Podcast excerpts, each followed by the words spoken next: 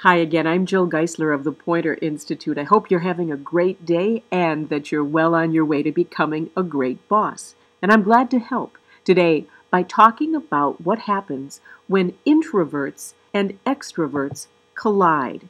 You may have seen it happen in meetings at your own organization. Some people talk too much, some people talk too little, and they may assume really incorrect things about each other when all that's going on. They may make assumptions about each other's social skills and thinking skills and team play. For example, introverts may assume that extroverts are rude and egotistical because they talk so much, or scatterbrained because while they're talking, they change their minds in mid sentence.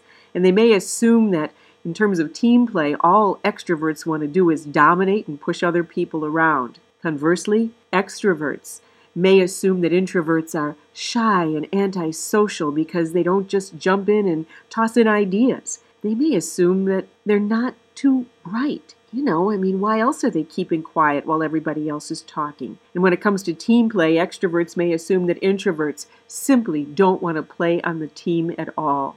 Those assumptions are really potentially damaging to your team and that's why you, as a potential great boss, really need to understand introversion and extroversion. Psychologists explain it this way Extroverts get energized by connecting with the world around them. They prefer to develop an idea by talking it through and adding as they go along or subtracting.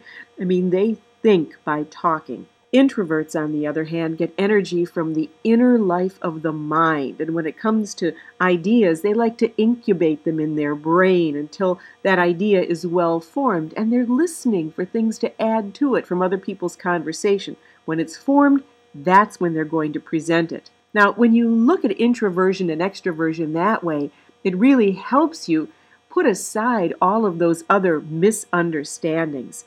Now, it's true that many managers are extroverts, and it can be easier for outgoing people to lead. But there are plenty of introverted managers who are extremely effective. And by the way, a recent study actually found that if you have a very highly motivated and self directing work team, they can actually do a better job when they're led by an introvert. As you can imagine, an extrovert might actually hold them back. They feel like they have to go talk to the boss or the boss has to talk to them when they're already set to go. An introvert just needs to step back and turn them loose. Your job as the leader is to help people understand that these personality differences explain us, but they don't necessarily excuse us. Each of us has the ability to adapt our behaviors so that as an extrovert, we can do a little better job of listening. As an introvert, we know when to power up for the occasion. Now, if you'd like to learn more, and I hope you do, we've developed more training for you in the form of some videos. One is on communication styles, another is on leadership styles, another on conflict resolution styles. Those videos are available on Poynter's e learning site, which is called News University. The website is newsu.org.